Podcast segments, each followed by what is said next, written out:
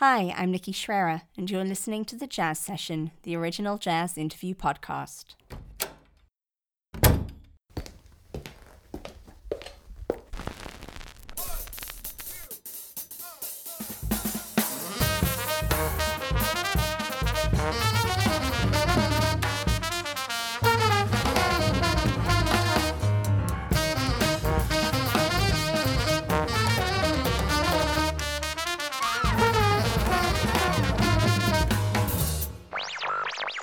Lesson one, Basic Hip.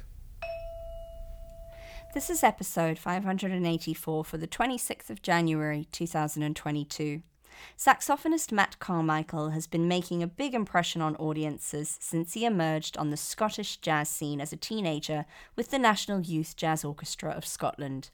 No longer a teen, his debut album, Where Will the River Flow, was released in March two thousand twenty-one and caught the attention of the W D R Big Band and Bob Mintzer, who has arranged the entire album for the band with Matt as a featured soloist. This concert will take place in March two thousand twenty-two if you're lucky enough to be in Germany then. I love Matt's music for its emphasis on melody, the brilliant way it marries virtuosic Scottish traditional music with improvisation, and its ability to transport the listener to the greenest hills of Scotland. Here's my conversation with Matt.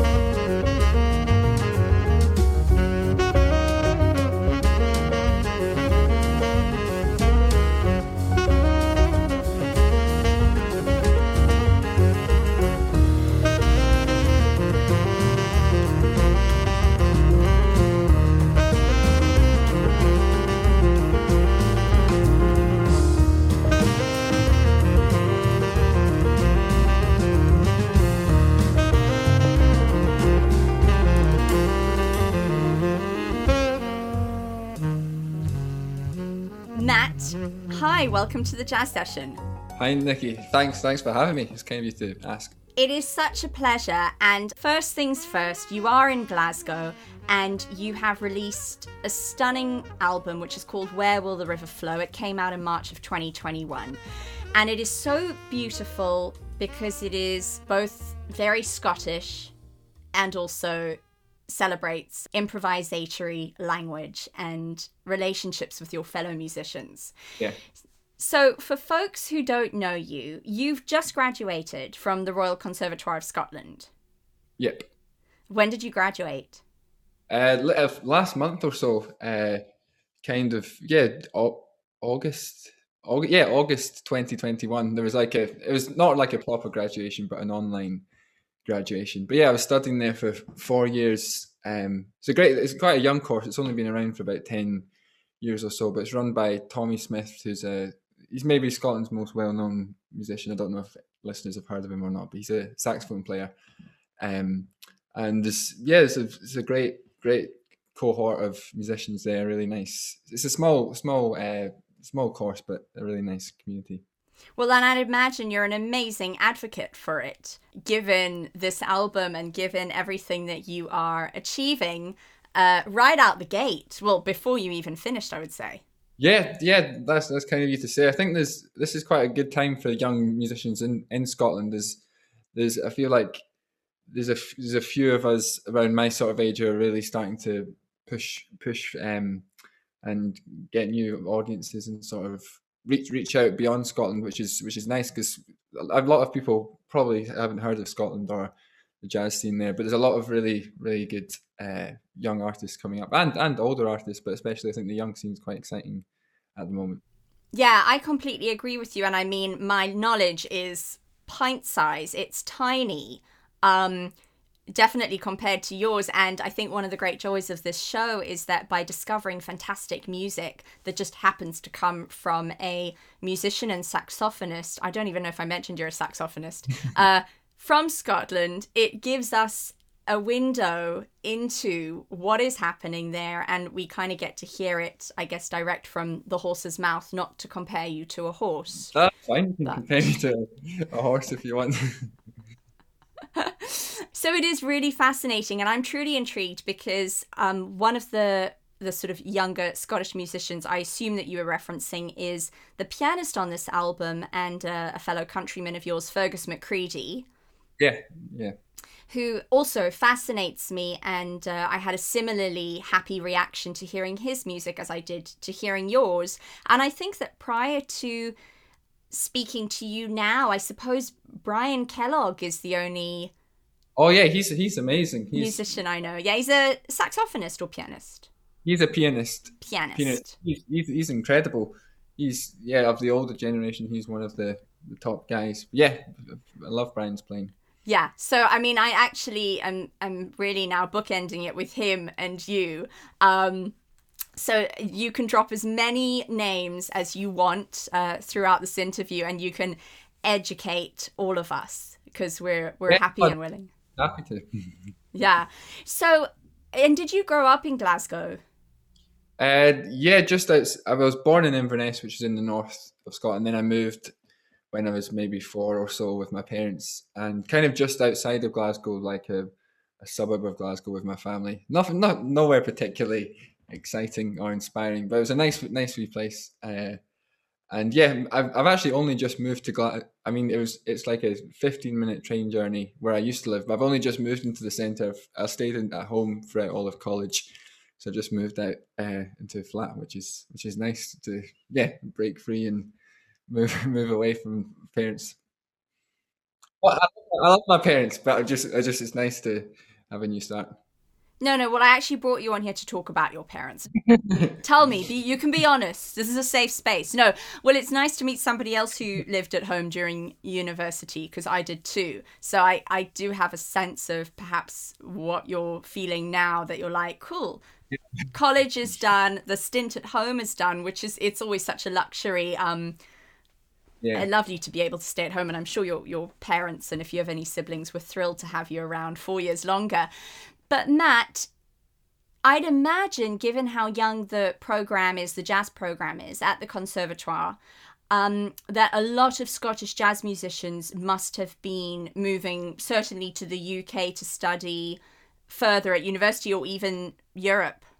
Yeah, that's right. Before, uh, yeah, before the jazz course here started, everyone moved to London, or they moved to New York, or moved to or went to Berklee. A lot of people seem to go to Berklee, um so no one no one really stayed in Scotland. So I think that's why now it's, it's a bit of an exciting time, because the there's musicians who are Scottish and and from other countries, but they're staying in Glasgow and Scotland, so there's more of a scene that's cultivating here, rather than people having to move to London or America. But there's there's a lot of I'm trying to think. There's lots of lots of great Scottish Scottish musicians. Um, I think who's who's in America. There's this great saxophone player called Rue Patterson.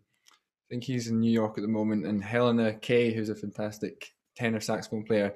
She was she studied in London and then she moved to New York. I'm not sure if she's in New York at the moment. Uh, but yeah, there's like a, there was for quite a long time people would just move to London or uh America, but now now more people are staying, which is which is good for the scene and people coming up, and yeah, the whole country. It's good.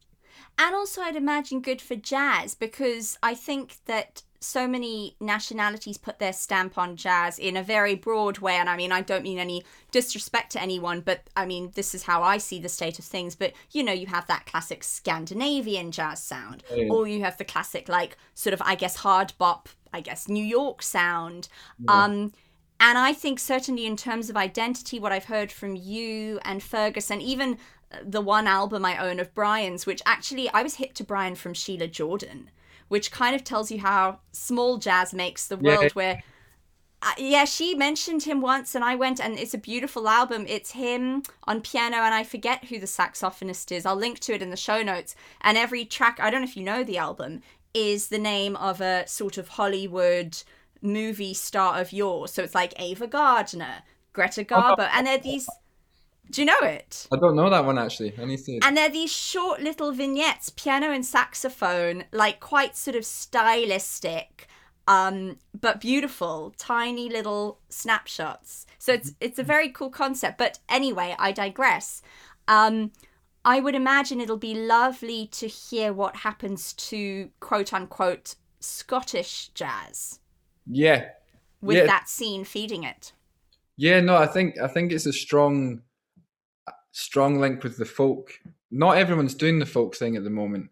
Like, yeah, people, the Scottish jazz people may think, oh, it's definitely the folk thing. Not everyone's doing it, but I think the way people, everyone's sort of doing the folk thing differently. I think me, you've heard my and Fergus's music. I think our music's actually quite similar-ish, more similar than anyone else, just because we're, I think we're quite similar musicians. We've grown up with the same, listening to the same people. Like, we're very much... yeah, just played with each other so much. So our music's kind of inspired by each other. But there's lots of other great people. Norm, there's a guy called Norman Wilmore who played, who's from like Shetland, which is like one of the most remote places up north. And his music's, I guess, it's more freer and also influenced a bit by Norwegian music. Because like the in Shetland, the folk music, because Shetland's like way up north, it's kind of just as close to like Norway's the closest country, so there's influences from Norway, I think, in the in the folk music up there. So there's a link with there, and also I guess the sort of rural environment influences their folk music, which kind kind of makes it more freer. I don't know, just because it's a it's a more barren. Not many people live there.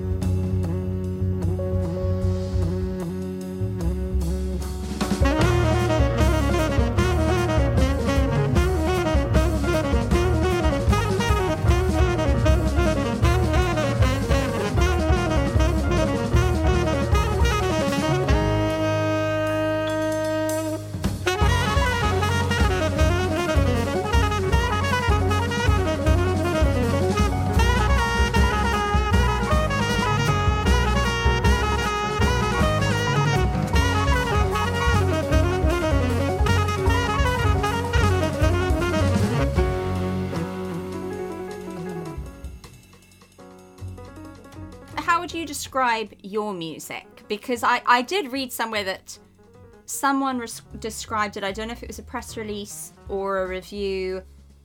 It's obviously very Scottish folk music in- influenced, but I think somebody said there was some Scandinavian influence. Would you say that's accurate? Yeah, I guess kind of on my listening, his- starting into jazz, it was started with all the American music. Like Ben Webster, Dexter Gordon, Charlie Parker, so all that is underneath. And then sort of just, I did listen to a lot of the Scandinavian stuff, like Keith Jarrett's Scandinavian Quartet and Jan Garbarek, so that's underneath. And then the folk music, and I love singer-songwriters as well. So it's kind of, I think it's a it's kind of a natural fusion of all my influences. The folk, Scottish folk thing, which I think is kind of evident just the way I play, I guess. Some some of my improvisations, maybe the uh, what do you call it, embellishments and stuff, they're kind of inf- there's Scottish folk stuff in there, and the melodies. I guess I always kind of wrote melodic material when I started writing, and I guess it may be linked to just being around folk music in Scotland and that sort of upbringing. But yeah, yeah, uh, it's kind of a mix. If if I was to describe the influences, it's definitely like I play I play standard jazz, traditional jazz, out with. I with my music, so that's kind of always there. I guess the Scandin- the sound of E C M, which I guess is a, linked with Scandinavia a lot. That's there, and folk music and sort of singer songwriter. So it's kind of a amalgamation of all that, I think. Yeah, well, it's woven together very well.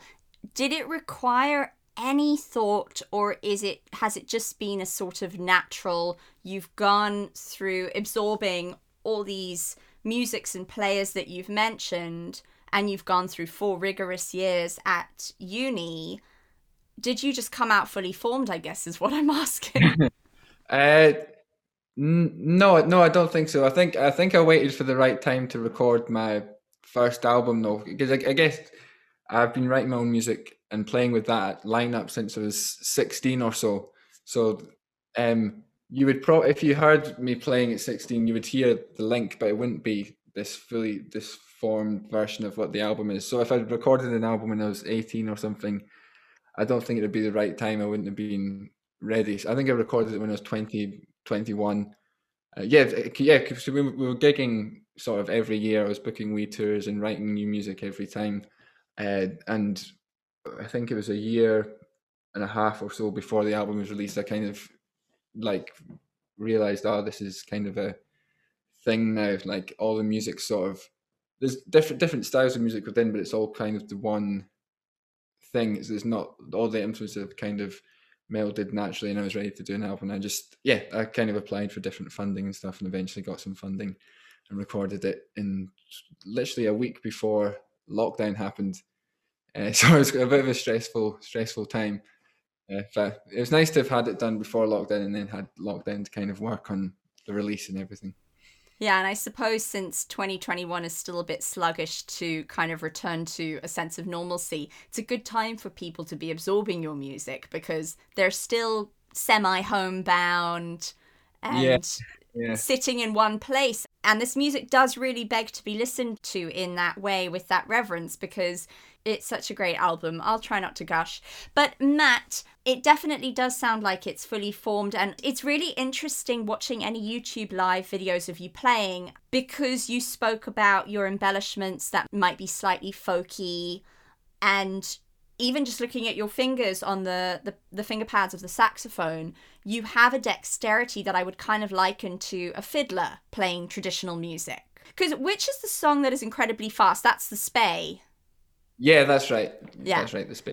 It's like a, I guess, the equivalent of a a reel, or what would you call it?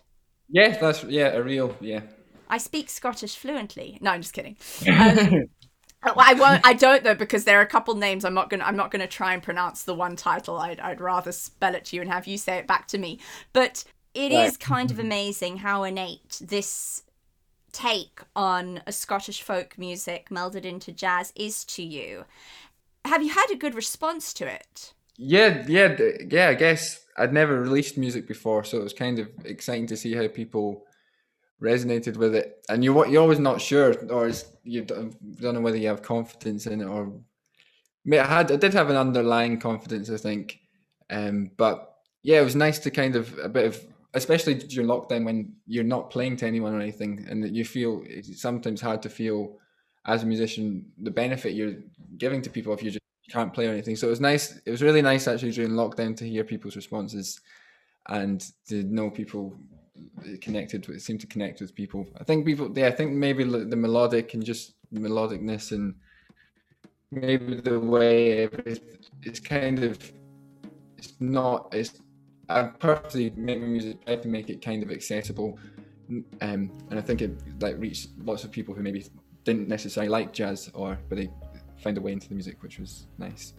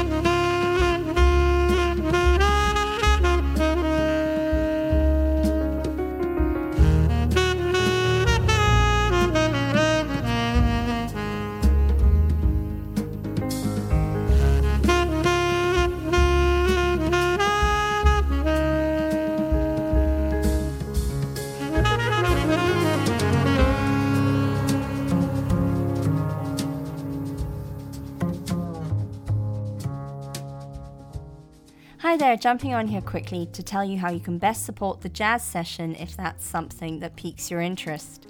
This podcast is made possible thanks to the support and enthusiasm of listeners who enjoy these interviews so much that they decide to become Patreon members over at the Jazz Session's Patreon page. If you head to thejazzsession.com slash join, you'll be redirected to Patreon, where you can find out about the different levels of membership and what they give you, different perks, mini episodes, monthly bonus episodes. So head to thejazzsession.com slash join to find out more about becoming a Patreon member today. If you don't want to become a member over at Patreon, then please do feel free to rate and review this podcast wherever you get your podcasts. That helps with the visibility of the show. It helps other folks who enjoy jazz and interviews with jazz musicians find the show. And I really appreciate the vote of confidence. You can also tweet, Facebook, and Instagram about the show or about any episodes that fill you with delight. Now, back to the interview. Can you tell me about the musicians on the album, some, I'm sure many of whom you must have studied with, so there's a longevity there and a relationship. I mean, what do you love about playing with Fergus, for example? Uh, yeah, uh, Fergus I first heard when I was just sort of not really, I couldn't really play jazz, I was kind of just learning saxophone, and he was on like, there's this competition, B B C Young Scottish Jazz Musician of the Year or something, and he did that when I was I was like thirteen and he was fifteen, and then when I heard him on the radio, I just heard, I think it was his his sense of melody and connection with the blues, um, and what else? It just is, he was just like a really emotional player. I sort of connected with that because I guess that's kind of important to me. I don't know, the feeling of the blues and emotion and stuff. And when and then we eventually did a gig together, and he came up to me after. He was someone I looked up to because he was a few years older, and he was like, "Oh, he was seemed to enjoy my playing and wanted to play again." And then, yeah, ever since we've kind of, I guess, since like sixteen, fifteen, sixteen or so, we've we've played together. Maybe more than, end of, yeah, both of us would probably play together with each other more than we played with anyone else. So there's kind of a strong connection that's been built up for years and years. So yeah, it's always so easy to play with Fergus because we both think about music in similar ways. Uh, it just makes playing with him so much easier. And as as with anyone who you've played with for, for years, yeah. And then you were going to talk about the bassist, Ali Watson. Oh yeah, uh, we met when we were about similar sort of age, fourteen or so, like at a youth. We played in the same council big band. Um, And Ali wasn't really in, he was a classical musician to, musician to start with, just playing jazz. And then he eventually, he's really, really talented, and he eventually got into jazz. And then he ended up studying at the Guildhall School in London. And he just, he's the same age as me, and he just graduated. He's he's fantastic. He's got amazing musical ears and rhythm, and just a really innate musical musical guy, and easy to get along along with. And same, exact same with Tom. Uh, he's like extremely talented. Met him when I was about fourteen or so, and it's kind of, yeah, these these three players have been the people I've been playing with since I was, we were both we were all figuring out how to play jazz. So it's been quite a lot of years building up of chemistry. Yeah, that's really special to have to have bandmates with whom you've basically grown up with, because it doesn't often happen. Yeah, yeah, I think I think we were lucky. We all found each other at the right time, and we were all really, really focused and passionate and passionate about jazz. And I think it definitely, definitely helps, because you could, I could form a band today with my favorite musicians in the world. I don't know, Brad Mehldau and Brian Blade or something, and it'd be amazing. But there wouldn't be that same connection as the people I've been playing with since since I was a teenager. So yeah, I think a lot of musicians who have the opportunity to sort of record with what, what we would call a, a superstar band, I think it's great to hear what the outcome can be when you're actually just playing with people who are great musicians, but also have shared reference points. It's a, yeah, it, it, it, both work and both can be fantastic. Yeah. But but as you say, I, it's so confirming, I think, for people to hear that, and then to hear the effectiveness of this music, and to say, okay, well, actually, if I have people that I'm lucky enough to have been with in school and discovering this music at the same time as, that's not something to kind of, I guess, overlook or dismiss. Yeah. Yeah. Yeah, yeah. Definitely. But I, I will also say, and I, I don't mean this in a patronizing way, you're you're twenty-two years old. Um, if I were in my twenties, I wouldn't comment on it, but I've got at least a decade on you, so I will. There's an immense maturity in this music in terms of the balance between improvising and stretching out and honoring the structure of the song, because I do think of most of these tracks as songs. And again, I think that's perhaps your love for singer-songwriters and melody. And none of your bandmates and you, you never seem to sort of go too far and upend the balance between the fact that all this creative music is happening, but in but within very clear parameters. Where does that reverence that you and your bandmates too, I imagine, have for melody come from? That's, that's a good question. It's something I I think about a lot. I think maybe it's also reference because I'm I'm still young, so I can remember the time that I didn't understand jazz or I couldn't get into jazz or something. So I think the the connection with not with keeping melody strong and structure and stuff is also is a way to kind of, because I can uh, to uh, let the listeners in in some sort of way and, and connect with the music, and then maybe so that when the improvisation comes, they're already drawn in. Because I feel like sometimes some of my favorite, this I'm not don't get me wrong, because I absolutely love music that's really really improvised and creative and out there. But I I know that maybe like four years ago, I would have no idea. I wouldn't be able to connect with it at all. And I know, I just guess, guess family coming to gigs and friends, and you you hear lots of people have no idea how to get into jazz or they don't understand it. So I'm kind of, I'm not trying to dumb any, anything down, but I'm conscious. I want to create a warm environment for listeners to be welcomed in rather than put people off or... I guess, yeah, I guess the strong melody is to try and give people like a reference point or something they can latch onto, and then you can take them further with the improvisation if it's connected. Um, but if without strong melody, and if, yeah, sometimes feel if, if, if like the melody or the head is absolutely crazy, it can be sometimes hard for people to uh, determine the difference between improvisation and the melody. Um, So yeah, I'm not not sure what, if I'm I'm just going on a ra- on a ramble, but um, uh, yeah, that's it's something I've definitely I really really thought I've thought about a lot, and I record every single gig I do and listen back on every play I have on voice memos, and I guess just years of reflection and things like that is um brought these sort of realizations for my for my own music. It, do, it won't work for everyone's music, but but that's.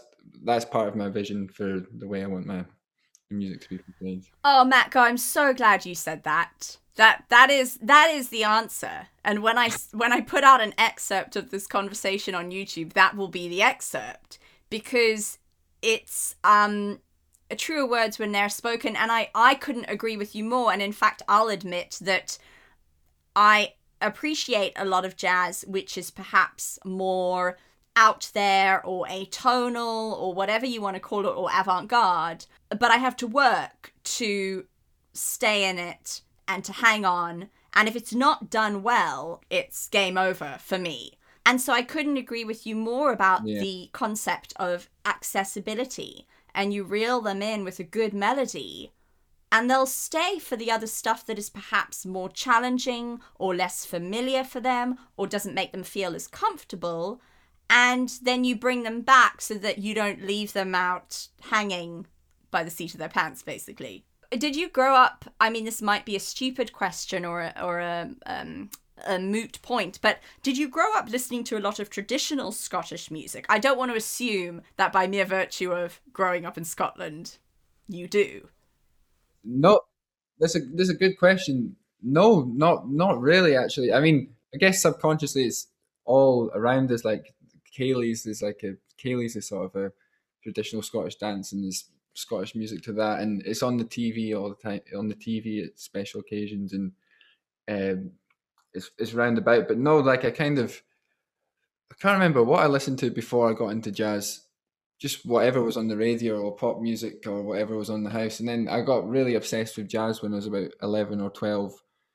And then, yeah, maybe up until when I was, until seventeen or so, I solely sort of listened to jazz. And then I kind of, I actually started writing my own music, and lots of people were saying, oh, that sounds like Sc Scottish folk music, or it sounds like folk music. And I was like, oh, I don't really, never really paid attention to it much. I think it was just kind of a natural thing that came out. And then, and then kind of I got really, really into it, and listening to fiddle players and whistle players and bagpipes and trying to imitate the stuff on the saxophone. But I think it was, it was kind of this natural thing, this folk, whatever, however you want to call it, folk music or folk, folky sort of style. And then I kind of delved in deeper when I got older, and I listen to loads now, and I listen, I've listened to loads the past few years. But beforehand, I think it was kind of a natural thing that maybe just seeped in just from being around, being in Scotland. But it's, it wasn't a conscious thing. I was like just listening to jazz really for most of my teens. Uh, I don't listen to as much. I, I love jazz, but I don't listen to as much obsessively jazz as I did then.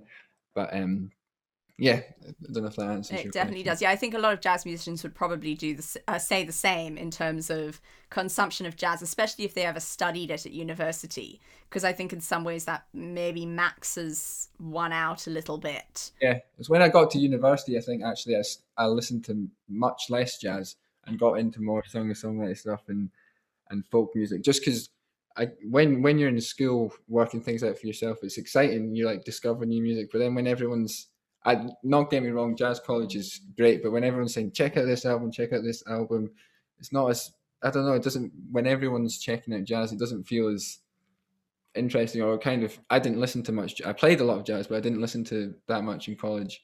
And then kind of, maybe because I've, I'm out of college now, I started listening to more jazz again. Yeah, it goes in waves.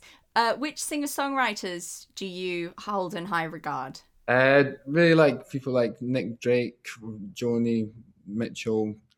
Uh, there's one in Scotland, someone called Rachel Sormani, who's got an amazing... amazing voice. Trying to think, I really like been listening to Bon Iver and Phoebe Bridgers, more modern people recently. Um, trying to think who else. Yeah, lots, lots of anyone just with a guitar and singing. I don't know, that always just connects with me. Just I love the sound of guitar and vocals.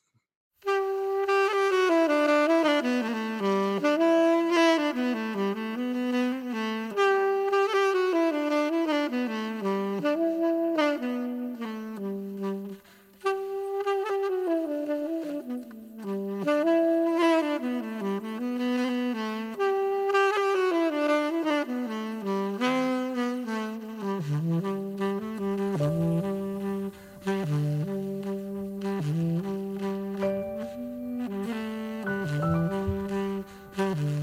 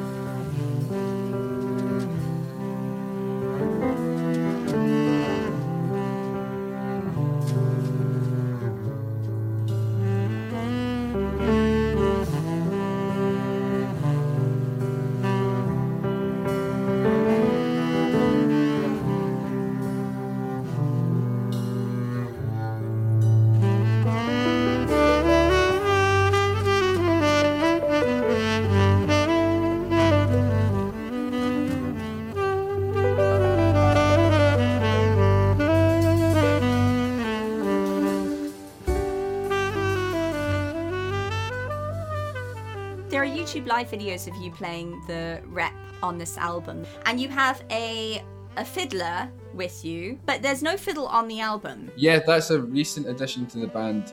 Uh, so the album was recorded in about twenty nineteen, and then uh, yeah, I think though that live session was maybe six months later. But I decided to get a fiddle player. This guy, he's re- he's actually studied jazz bass, but he's one of Scotland's best fiddle players as well. So he's kind of he can go along with us. It's maybe not exhibited on that on those tracks, but he can go along with us on the improvisation. He knows what's going on because he's he's a great jazz bass player.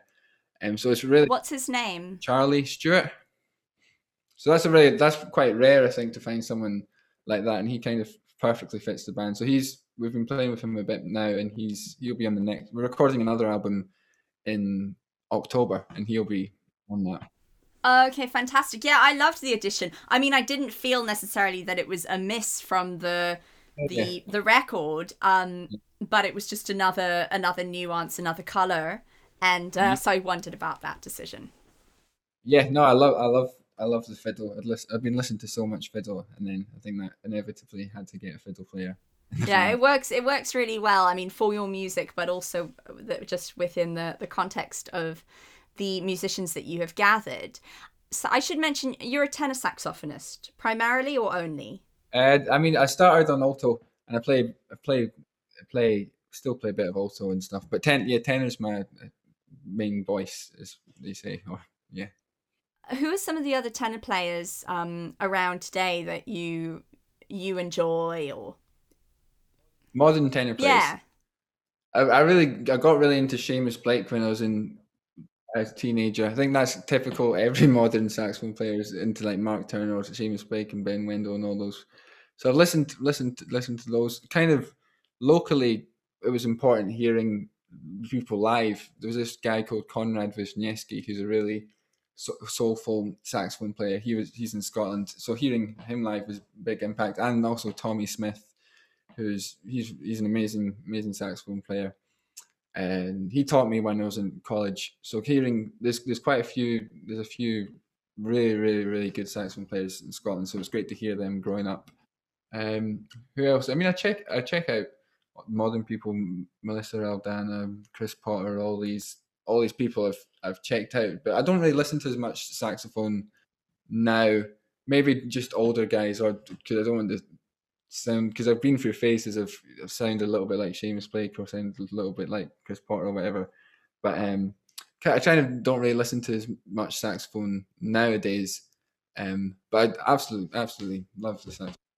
I must actually, I must correct myself because earlier I said I only knew of Brian Kellogg in terms of Scottish jazz musicians, and in fact that's a blazing lie because one of my good friends and fellow classmates at graduate school was not just a Scotsman but also a Scottish tenor player, Ben Bryden. So I oh yeah, I've not I've not met him, but I know he was one of the guys who went over to America. Yeah. Ah. So I stand corrected.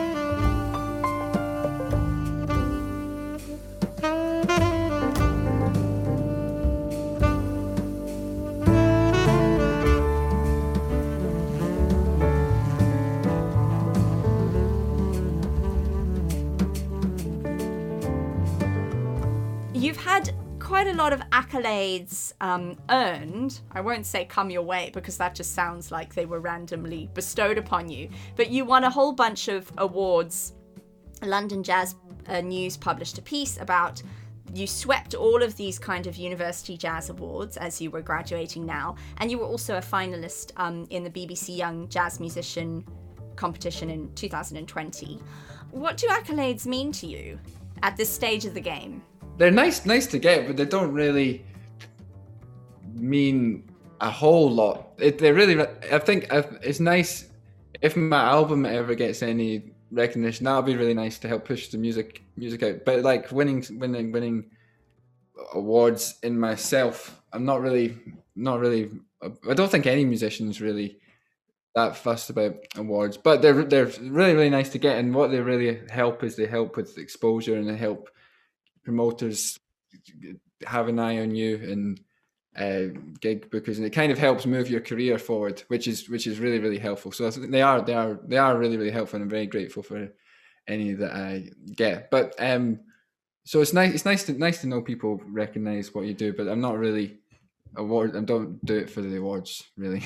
And that is the correct answer. You can you can you can tell your parents they raised you right. Um, well, the other the other big accolade to come your way is that the W D R Big Band, and I want to ask you how this came about, is going to be performing the entire album "Where Will the River Flow," uh, orchestrated by Bob Mintzer, the great Bob Mintzer, and you're going to be a featured soloist with the W D R Big Band.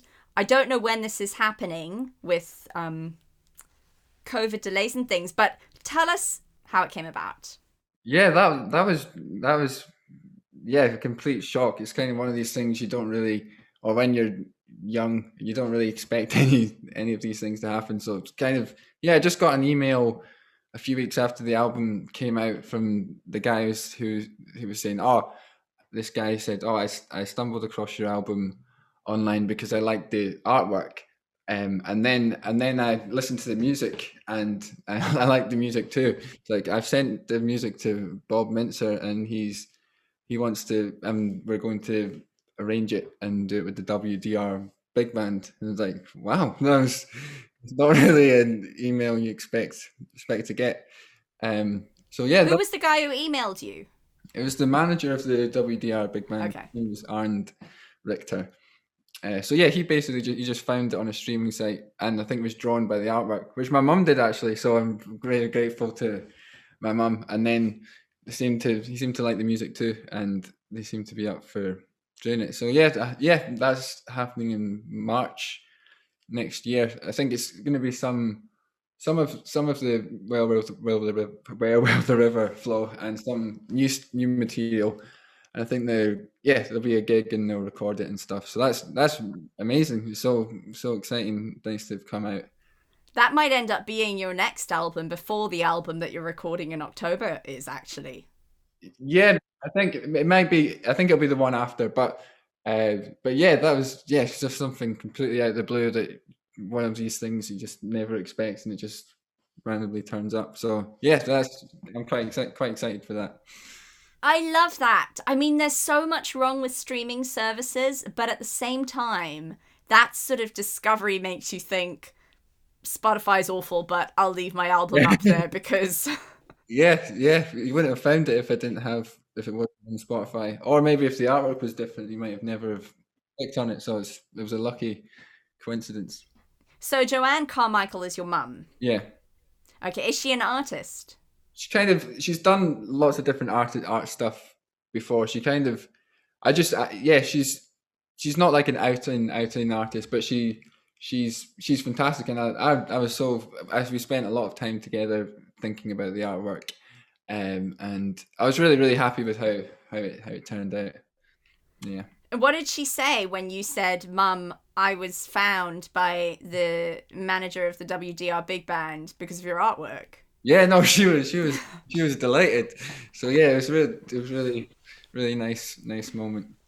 Did she say, "I just need to adjust my invoice, Matt. How much did I charge you again? Let me just triple the price."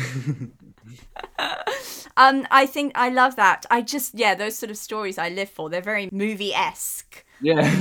The sort of randomness, but the wonderfulness of it, and you know, speaking completely unbiasedly, I would adore to hear this album orchestrated for big band and by Bob Mintzer. Because I, I don't think I've ever heard the W D R Big Band play sort of Scottish folk meets jazz music. No, so I guess maybe for them it's something something, something new. But yeah, just being, a, a especially living in Scotland or something, you don't really expect these things to, to happen. So yeah, I'm really grateful that they... They had the confidence to just, I mean, they've not heard me play live. I could they, I could be terrible when I turn up, but it's nice that they have the confidence from the album, and that'll be.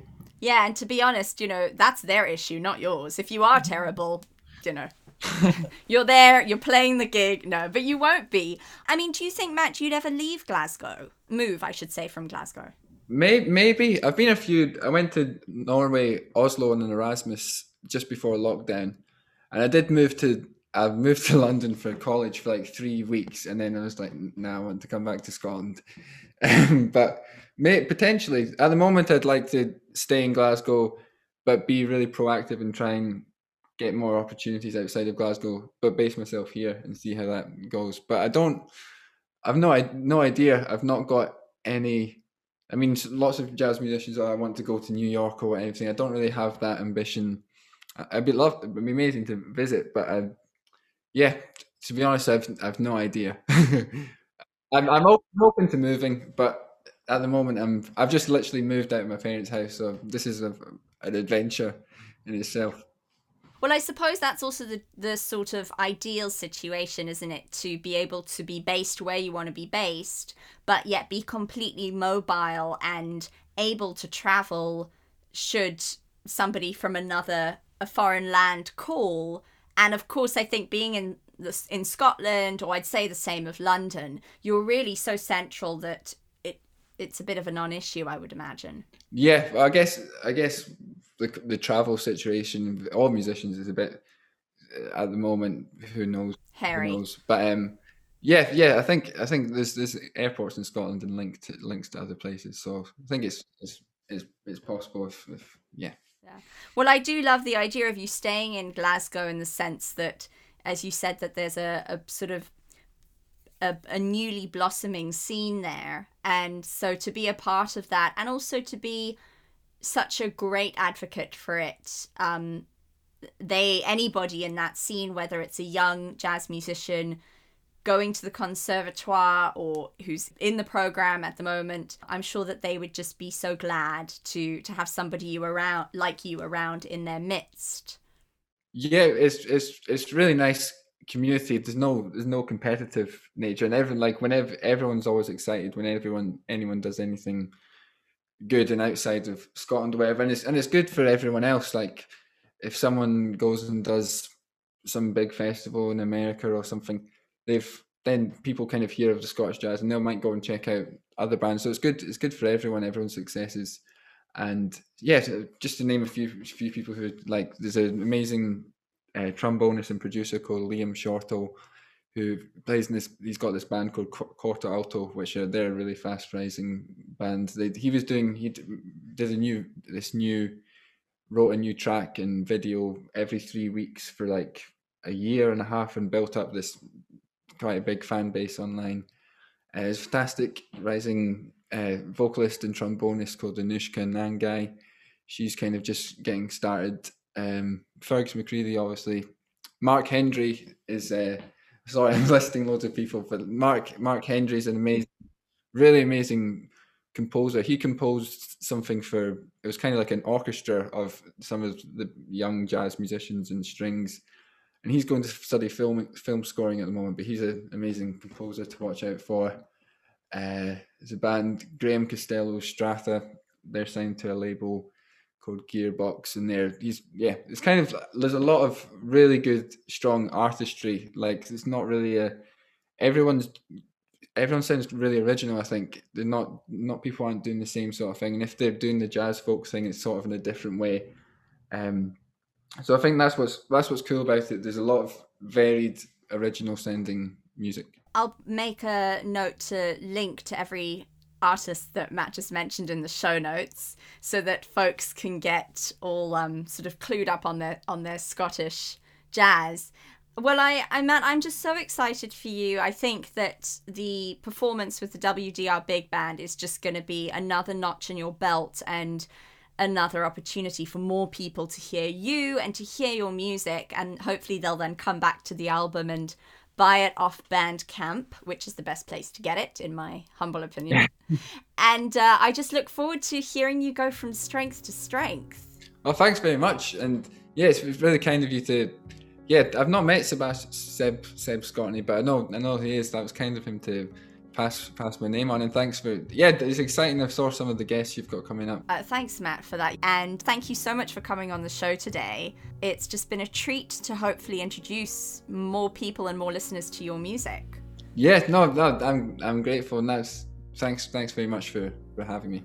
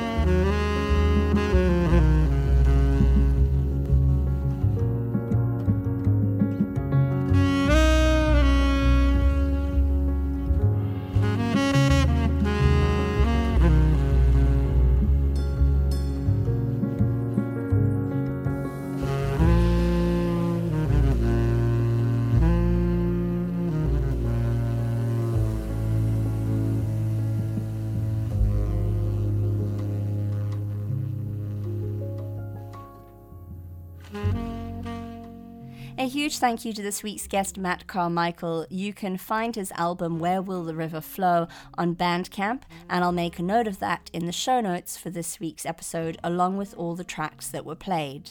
Please do rate and review the show if you wish. It takes two seconds to colour in a bunch of stars, and it helps other people find the show, which would be wonderful. The more listeners, the merrier.